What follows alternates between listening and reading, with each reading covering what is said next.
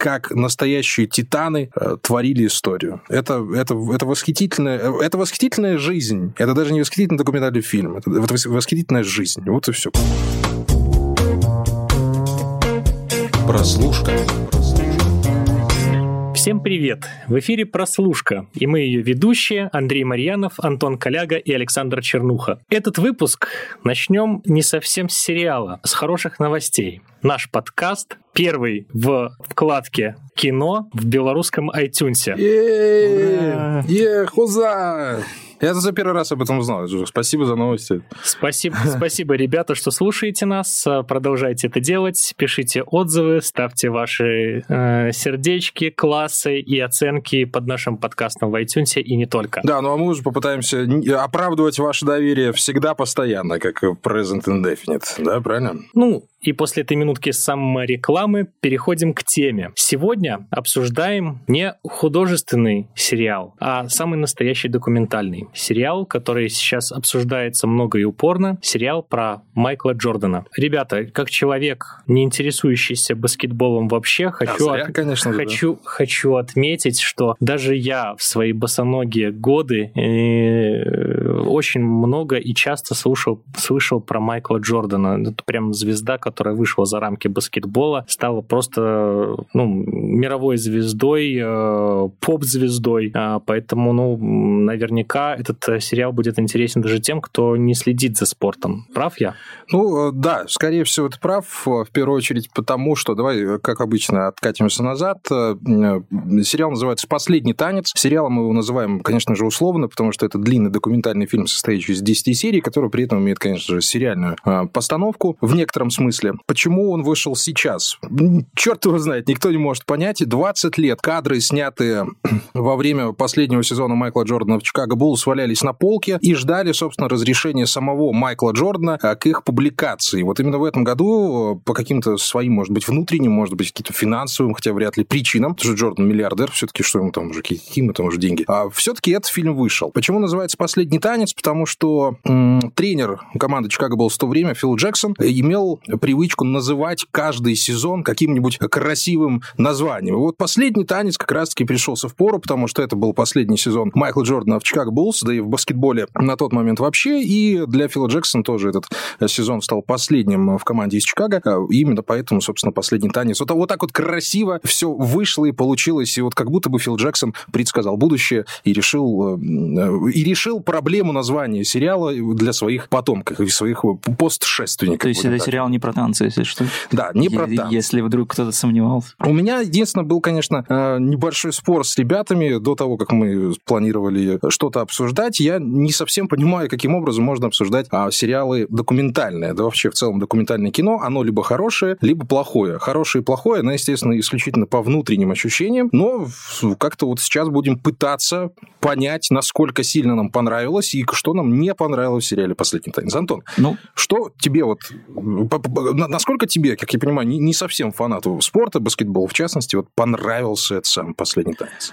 А, мне понравился. Я тут э, вот человек, эм, который скорее вырос, ну, скорее вырос уже где-то в начале нулевых, то есть я ребенок уже начала нулевых, это такое время, когда уже и эпоха Чикаго Буллс прошла, и Майкл Джордан уже как бы там доигрывал свои последние э, матчи Вашингтон Уизардс, и то как бы там на таких благотворительных началах. Вот, поэтому я Чикаго Буллс не застал вообще, я баскетболом не очень интересовался, я как-то больше по каким-то, скажем, классическим видам спорта, типа там футбол. Гребля. Там. Футбол, да, гребля, керлинг, лакросс, вот это вот все. Во что с пацанами во дворе играли. А, поэтому для меня было очень интересно это все смотреть с чисто такой познавательной исторической точки зрения. То есть это хорошее такое погружение э, для новичков, э, в том числе я на самом деле боялся, что я сейчас э, включу, на меня будут вываливать горы информации, горы каких-то имен, какие-то фанатские там штуки, которые придется разбирать разбираться. Я такой к третьей серии в этом всем запутаюсь. Кто такой вообще... Ну, я понимаю, ну, кто такой Майкл Джордан, кто такие Скотти Пиппинс, что... Почему? Вы посмотрите, какой подбор, какой да. подбор. Почему, почему они всегда выигрывают на последних секундах? Что, что вообще происходит? Ну нет, ну было это интересно, то есть мне понравилось вообще, как там выстроен э, именно вот этот нарратив, когда они не идут последовательно, типа вот мы там начнем с 91-го там года, или когда Майкл Джордан пришел только в Чикаго Буллс и закончим вот последним, э, собственно, последним танцем, их последним чемпионским сезоном. Нет, там как бы сериал так очень хорошо откатывается то назад, то вперед, и это на самом деле как-то подвержено все очень странной логике. То есть я на самом деле э, смотрел, и было такое ощущение, что это все как-то идет каким-то своим естественным путем. Знаете, вот как э, какой-то там чувак в интервью что-то рассказывает, такой типа вспоминает, а, вот была еще такая история, и сериал такой, а, угу. точно, и мы откатываемся, откатываемся назад, да, и смотрим архивы. То есть это как-то все так очень естественно происходит, и мне вот на самом деле это понравилось. А, по поводу, кстати, вот документального кино, вот ты хорошо, что сразу вкинул эту тему, потому что я тоже э, хотел так рассказать про этот наш бэкстейдж. Вот э, даже интересно, наверное, вот вам задать вопрос, и тебе, Саш, тоже. Вот если вот когда вы смотрите документальное кино, ну, вы же тоже определяете, там, а, вот оно там нравится, не нравится. Э, ну, не знаю, что вот для вас э, признак, например, хорошего документального фильма, а что плохого? Есть какие-то вот черты, которые вы бы вот э, выделили в документальном фильме и сказали, что вот нет, вот мне точно это не нравится, когда вот в документалках именно так? Ну, я могу сказать однозначно, что а, документальный фильм это прежде всего фактура, и оценивать э, его нужно, мне кажется, по тому, как эту фактуру сумели упаковать, да, то есть э, если документальный фильм построен только на эмоциях каких-то, на пустых разговорах, которые, ну вот вообще тебе никакой новой информации не дают о человеке, о каком-то событии, о явлении, то и фильм, ну как бы можно считать неудачным, каким бы там, ну какие бы эмоции, в принципе, не стояли за, ну, не были в кадре. А если, если ты узнаешь благодаря этому фильму много новых, э, новой информации, эта новая информация не просто нагромождена так, что вот на, на, на, давай еще впихнем в тебя и вот это, и вот это, и вот это. В этом ты не разбираешься, ну и хрен с ним, и не разбирайся, мы все равно тебе об этом расскажем. У меня, у меня на самом деле все чуть попроще. Э, сам, самое главное, это, конечно, да, новая информация, которую ты знаешь. Во-вторых, лучше всего, чтобы подтверждалась та информация, которую ты слышал, хотя здесь в последнем танце есть вопросы. И, конечно, попытка еще раз пережить те эмоции, которые ты испытывал или не испытал, но хотелось бы еще. Вот для меня а, и, и эталонным документальным фильмом, особенно о спорте, это, конечно, Сенна про гонщика Формулы-1 Айртона Сенну. Я его пересматриваю а, два раза в год стабильно. И а, считаю, что а, Азив Капади, который режиссер этого фильма, уловил тончайшую грань вот между документальным фильмом и кинематографичностью жизни. В первую очередь Айртона Сенна, который тоже был своего рода э, суперзвездой, да, поп-звездой, если Майкла Джордана можно скорее рокером назвать, то вот Айртон Сенна был такой вот Джастин Тимберлейк. Это скорее Цой от мира Нет, ну, не, не совсем Цой, конечно, да, но тем не менее. И вот та эмоция, которую ты переживаешь при просмотре э, фильма Сенна, вот ее и хочется получать, когда смотришь документальные фильмы про спорт в первую очередь. Здесь же возникают некоторые вопросы к последнему танцу. В первую очередь потому, что рушатся некоторые мифы и легенды. Во-вторых, потому что очень сильно сконцентрирован фильм на Майкле Джордане, что, в общем-то, нормально и правильно, и хорошо. Но его роль там э, иногда все-таки ну, не преувеличена, нельзя так говорить, преувеличена. Он настолько затмевает собой всех и вся, что э, люди, которые действительно тоже зарабатывали титулы, тоже которые бросали и попадали, выглядят мальчиками мальчишками, которых он гонял там палочкой по тренировочному полю, и в конце там просто по велению души отдавал им мяч на последних секундах, чтобы мне этот мяч забросили, выиграли титул. Ну, типа, ну, ладно, бы... пацаны, можете постоять да. здесь, пока да. я буду их обыгрывать. Ну, там, понимаешь, да? да, вот Стив Кер тот же самый, который сейчас тренирует Golden State Warriors, который, в частности, произвел революцию в баскетболе, перевел ее на смолбол, это когда не высокие дядьки стоят под кольцом и трутся там плечами и прочими промежностями, а малыши от относительные, конечно же, бегают а возле трехочковой линии, постоянно набрасывают. А Стив Кер был часть команды, и у него тоже трагичная судьба, о которой действительно рассказали. Они тоже были схожи с Майклом Джорданом, потому что у них убили отцов у Стива Кера там вообще жутчайшая история с его отцом, которого убили в Бейруте. И когда мы смотрим, когда мы смотрим вот на этих мальчиков, на Тони Кукача, тоже великолепного баскетболиста, на Родмана, на этих пацанов, на Пипина, которому уже там 30-32 года было, начинает действительно складываться ощущение, что в команде работал только Майкл Джордан. Если бы его не было, то все бы рассыпалось. Да, наверное, так бы и было на самом деле, ребят, потому что Майкл в то время, э, которое я очень хорошо застал, очень хорошо помню, был не баскетболистом, он был не рок-звездой, он был мессией, он был Иисусом, он был э, воплощением божественного начала на земле. И популярнее Майкла Джордана не было нигде никого. И в спорте вот такой величины именно популярности ни Роналду Криштиану, ни Роналду настоящий, ни Месси не смогли добиться по разного рода причинам. В первую очередь, мне кажется, из- из-за харизмы Майкла Джордана. Потому что, ну, представьте себе, 98 год. По улицам города Гомеля бегает мальчишка в кепке джинсовой с красной, с красным логотипом Чикаго Буллс, э, который просит у мамы купить ему толстовку с надписью 23 Джордан желтого цвета, желто-синего, которую мама потом стирает с другими вещами, она становится зеленой, болотно-зеленого цвета, но это никак не влияет на любовь мальчика к этой кофте, потому что на ней написано Джордан. Ну, Ну, как звали, как, звали, травмы. как звали этого мальчика? Как вы думаете, конечно же, Андрей Марьянов. У меня до сих пор в шкафу лежит толстовка Джордан 23. Вот если не в ней пришел, хотя надо было бы, ну, жарковато в ней будет, Та самая болотно-зеленая? нет, нет, все-таки новая купленная не так давно, буквально в этом году. Но историческая справедливость все-таки восторжествовала, и вот, э, пожалуйста, я в ней. Так вот, Майкла Джордана э, в этом фильме показывают совсем уж каким-то дядькой, который, ну, был ну, совсем плохим человеком. Ну, ну, настолько вот злым и, и, ну, как ты, как ты слово даже подобрать не могу. Настолько крутым, что ни один фраер к нему подойти не мог, понимаешь? Ну, слушай... Держал а, весь район. Да, держал весь район. Ничего удивительного в том, что а, кумиры, легенды, они бывают не очень-то хорошими людьми в э, реальной жизни. Так, так случается, и ну ничего Нет, странного, это ничего удивительного в этом странного. нет. Никто и не называет хорошим парнем. Свой игроманией, любовью к сигарам и прочим э, увеселительным заведениям, ну, не, не так, как, конечно, Денниса Родмана, понятно, там до него доплюнуть сложно было бы. И все знают, что у него был скверный характер, что он издевался над своими партнерами, что он действительно не давал никому спуску, но при этом действительно сам работал больше всех. Но э, ореол героичности и вообще легендарность всей его карьеры б- позволяет просто на имени Майкл Джордан «Последний танец Чикаго Буллс» становиться главным документальным сериалом э, «Последнему танцу» с э, шестью с половиной на момент того, как я последний раз смотрел, миллионами просмотров. Сейчас, думаю, где-то ближе к восьми на Netflix, эм, э, где-то около 8 миллионов, наверное, будет, ну, семь с половиной, да. И, естественно, естественно, попадая под вот этот орел легендарности и божественности, некоторые огрехи сериала становятся видны только впоследствии, после его просмотра и после обдумывания того, что ты увидел. Так, я сейчас хочу так немножко вшух, тоже откатиться назад у нас Вот, э, я просто хотел сказать, как я для себя выделяю, э, что хороший документальный фильм, а что плохой, и, в общем, как я стараюсь э, свои эмоции как-то упаковать какую-то оценку.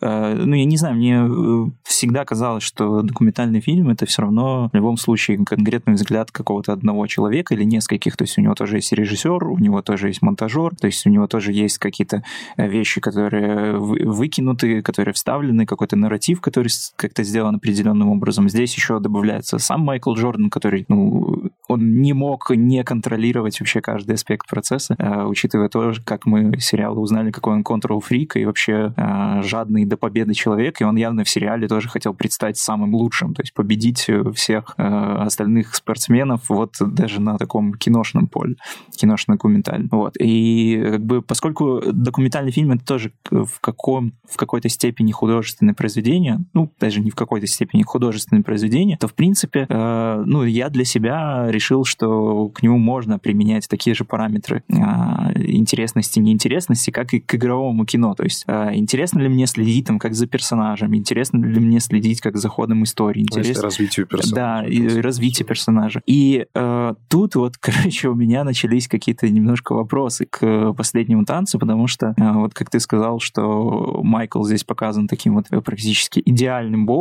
а если там что-то где-то у него какие-то э, проскакивали черты ты плохого человека, то как бы это, ну, я там э, доколупывался до своих партнеров по команде просто потому, что я хотел как лучше, хотел, чтобы они стали чемпионом. То есть такой, такая риторика, значит, злого бати. Доминатора. Да, да, да. Если я там игроман, то это, ну, как бы я просто хочу победить, это ерунда. Я с этим всем справлюсь по щелчку, и как бы все, поехали дальше. То есть э, создается какой-то такой идеальный образ, и э, за этим, наверное, не всегда интересно следить вот прям все 10 часов. То есть я вот сейчас говорю как о Майкле Джордане персонажи фильма, или там о Скотте Пиппене персонажи фильма. То есть мы примерно э, к, ну там, не знаю, к третьей, четвертой серии понимаем роли, э, какие отведены кому, и как бы все это идет своим чередом до самого конца фильма. То есть там нет э, какой-то такой спортивной классической истории преодоления, нет каких-то таких историй о том, что вот э, там что-то где-то сломалось, потом починилось тяжким трудом, там все, все такое. Да, был момент, когда у Майкла умер отец, но он как бы тоже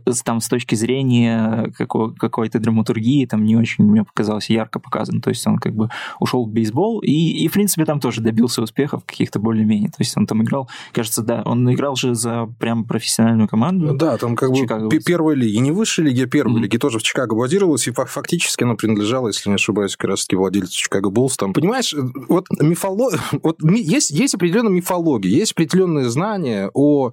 об истории, которые уже укоренились. И самая большая из них, большая из них история, это так называемый flu game, гриппозная игра в финале с. Ютой, Да. да, которая вот в, в последнем танце, это я вот в дополнение к твоим словам про... Есть некоторые вопросы, Мгм. э, которые уже давным-давно изучено, переизучено, которые все рассмотрели, пересмотрели. В чем там дело? А в серии плей-офф э, перед одной из игр, перед решающей игрой, Майкл Джордан резко становится плохо, он подхватывает грипп, ну, в Америке понятие грипп, там есть еще желудочный гри- грипп, они часто используют, когда у человека отравление или что-то в этом духе. Выходит зеленый, желтый сербур малина на площадку, набрасывает 38 очков, и Ют Джаз совершенно в, непонятках, как можно в таком состоянии все это дело а, проходить и побеждает. Ну, Майкл выходит победителем, и все заканчивается в итоге хорошо. Действительно, Майклу тогда было плохо, но единственная версия, которая представлена в этом фильме, вызывает огромный вопрос. Потому что, по словам Майкла Джордана, в 2 часа ночи, перед одной из решающих игр серии с Ютой Джаз, на площадке Юты, то есть не, не в Чикаго даже, а именно вот там,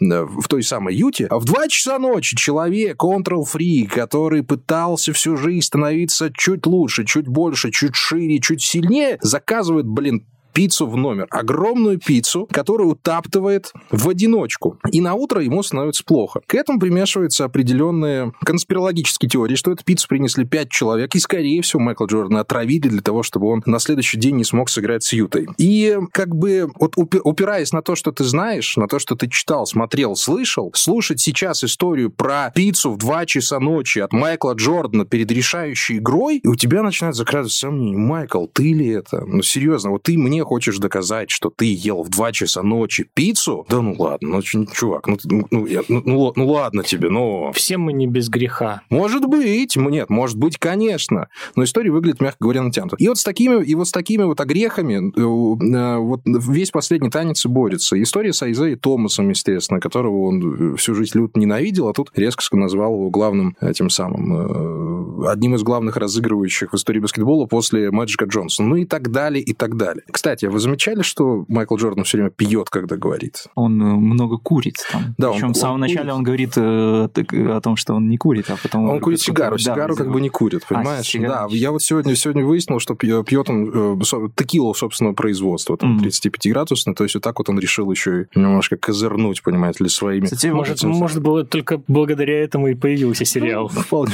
Кстати, вот этот сюжет про какое-то преодоление сквозь грипп э, и набор 38 очков, он э, так- такой довольно популярный, в общем, в э, документалках о спорте, потому что в марте, кажется, на Netflix тоже вышел очень хороший документальный сериал «Формула-1 Drive to Survive», второй сезон, который как бы э, немножко по-другому сделан, в общем, он сделан скорее как такое э, как, как это называется, хайлайты сезона. То есть Netflix целый сезон э, трется с камерами возле всех гонщиков Формулы-1, а потом нам выкатывает все это в формате вот такого э, сокращенной версии всего этого реалити-шоу, что там происходит. И там тоже куча разных персонажей, и свои герои, злодеи. В общем, тоже люто рекомендую даже тем, кто не интересуется Формулой-1. Но, в общем, там во втором сезоне тоже была такая серия про Льюиса Хэмилтона, который сейчас э, шестикратный чемпион Формулы-1, э, который скоро явно побьет рекорд Михаэля Шумахер станет самым, в общем, величайшим гонщиком наверняка в истории.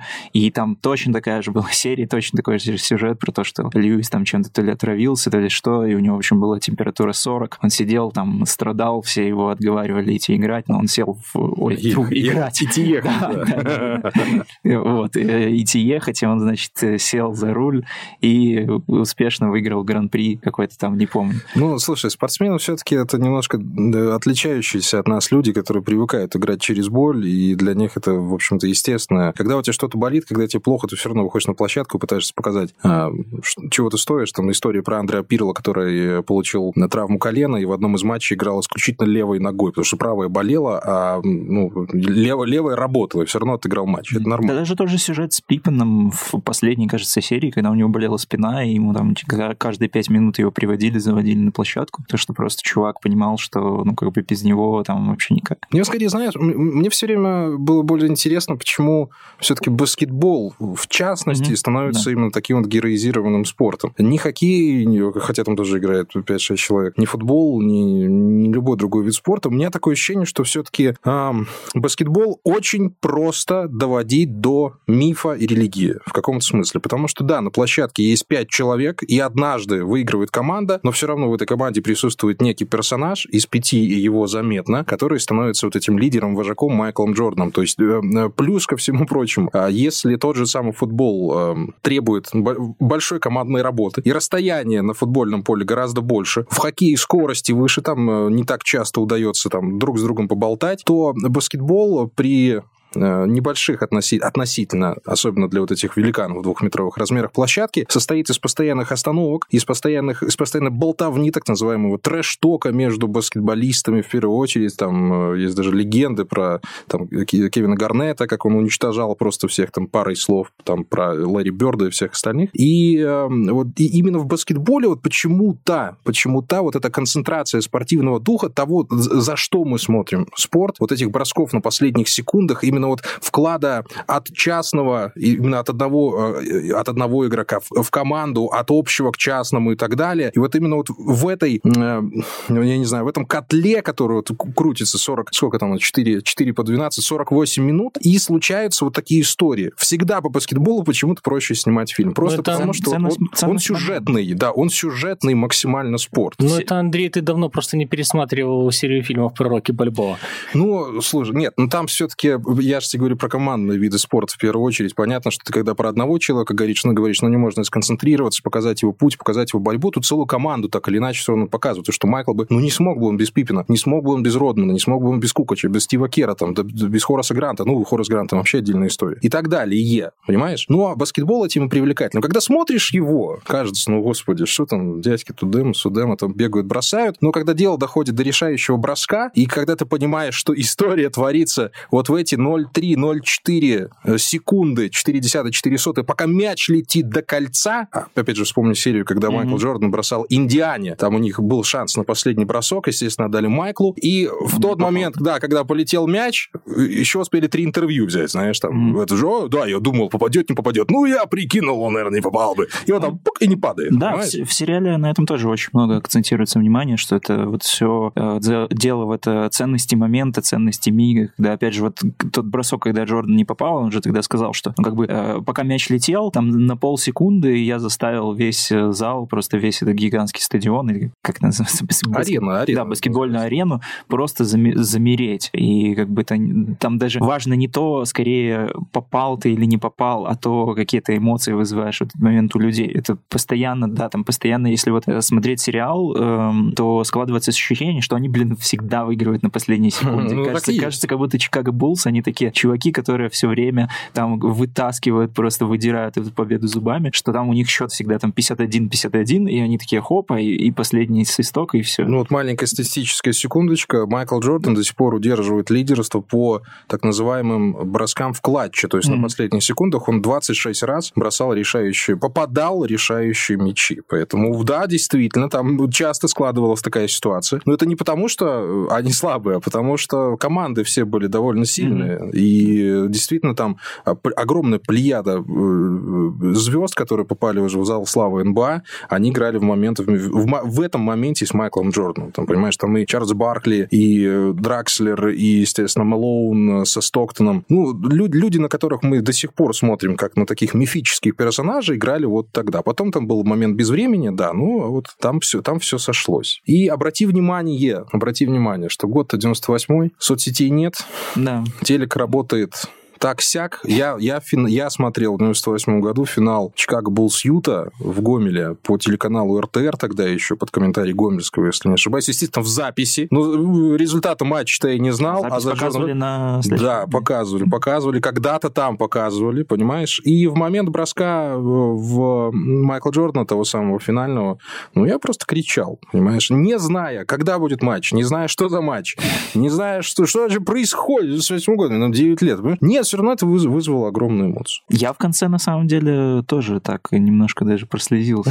Я, я все-таки хоть и говорю о том, что как-то, ну да, неинтересно следить как за персонажами, но все равно ты, ты как-то проникаешься в этот момент, и даже зная о том, что они, блин, выиграли, зная, что там Майкл Джордан успешно заработал свои миллиарды и сидит сейчас в роскошной этой вилле, все равно как-то, блин, переживаешь. Это, кстати, не его вилла. Они снимали не у а, него дома. Его дом? Да, вот в трех... было интересно. Они, они снимали в трех разных местах. Да, mm-hmm. вот в том городе Джупитер, штат Юпитер, штат Флорида, где он живет, да, но в трех разных домах. То есть он, понимаешь, и э, мало того, что пил в кадре, курил, так еще по чужим домам шастал. Понимаешь, какой? Ай-яй-яй.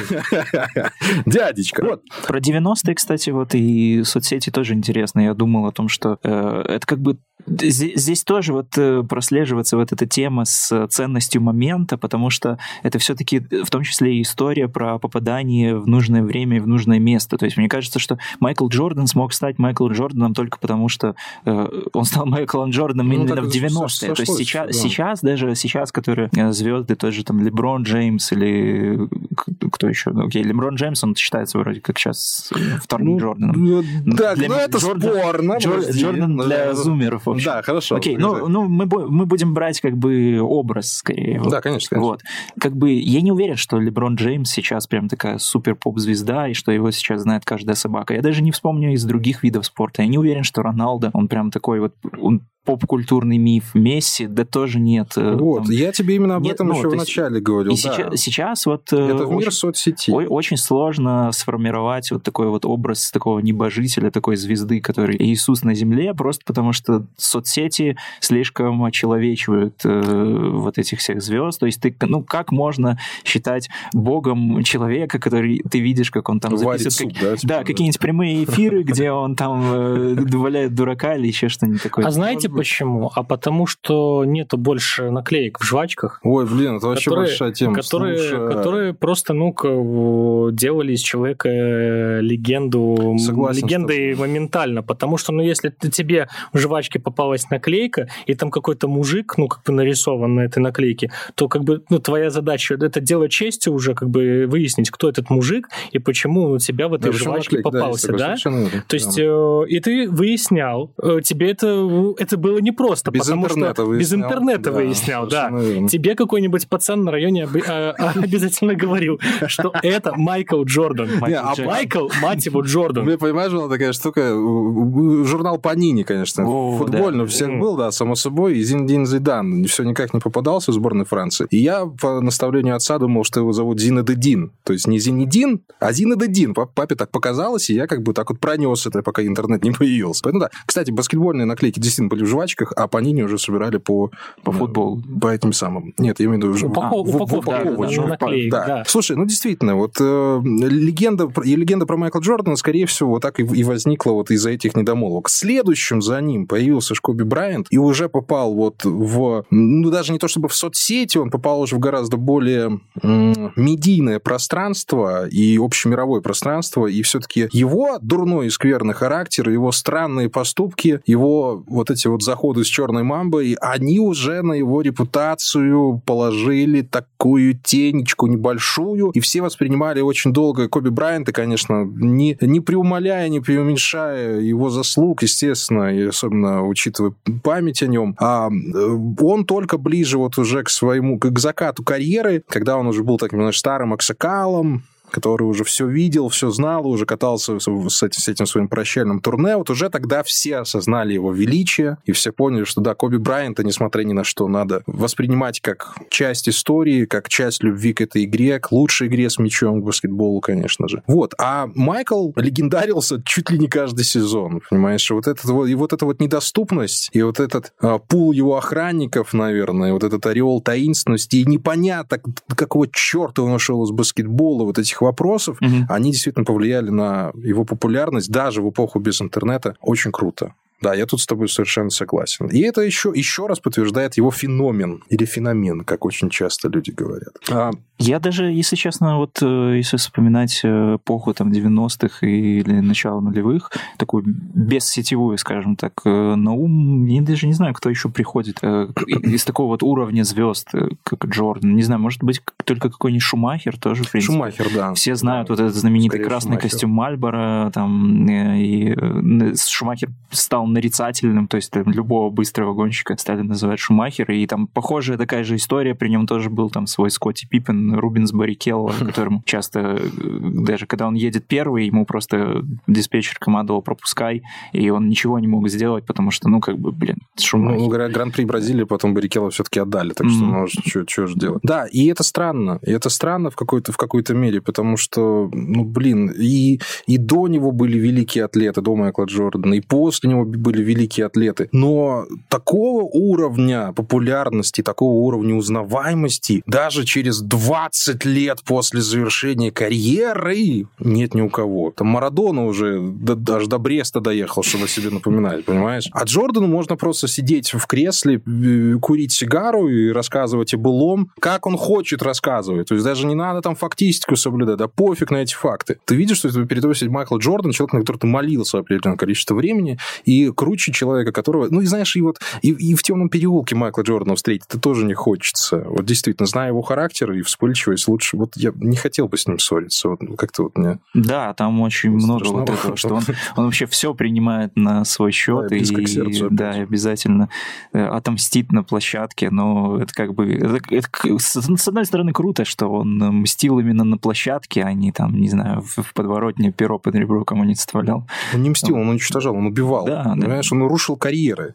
Там же была история про то, как один проспект был, которого взяли там то ли первым, то ли вторым номером драфта, а, когда Джордан уже, по-моему, даже закончил карьеру, приехал в, трени- в тренировочный лагерь, и что-то вот этот вот парнишка что-то шепнул Джордан, сказал, мол, эй, дедуля, дай-ка ты меня попробуй наклеить.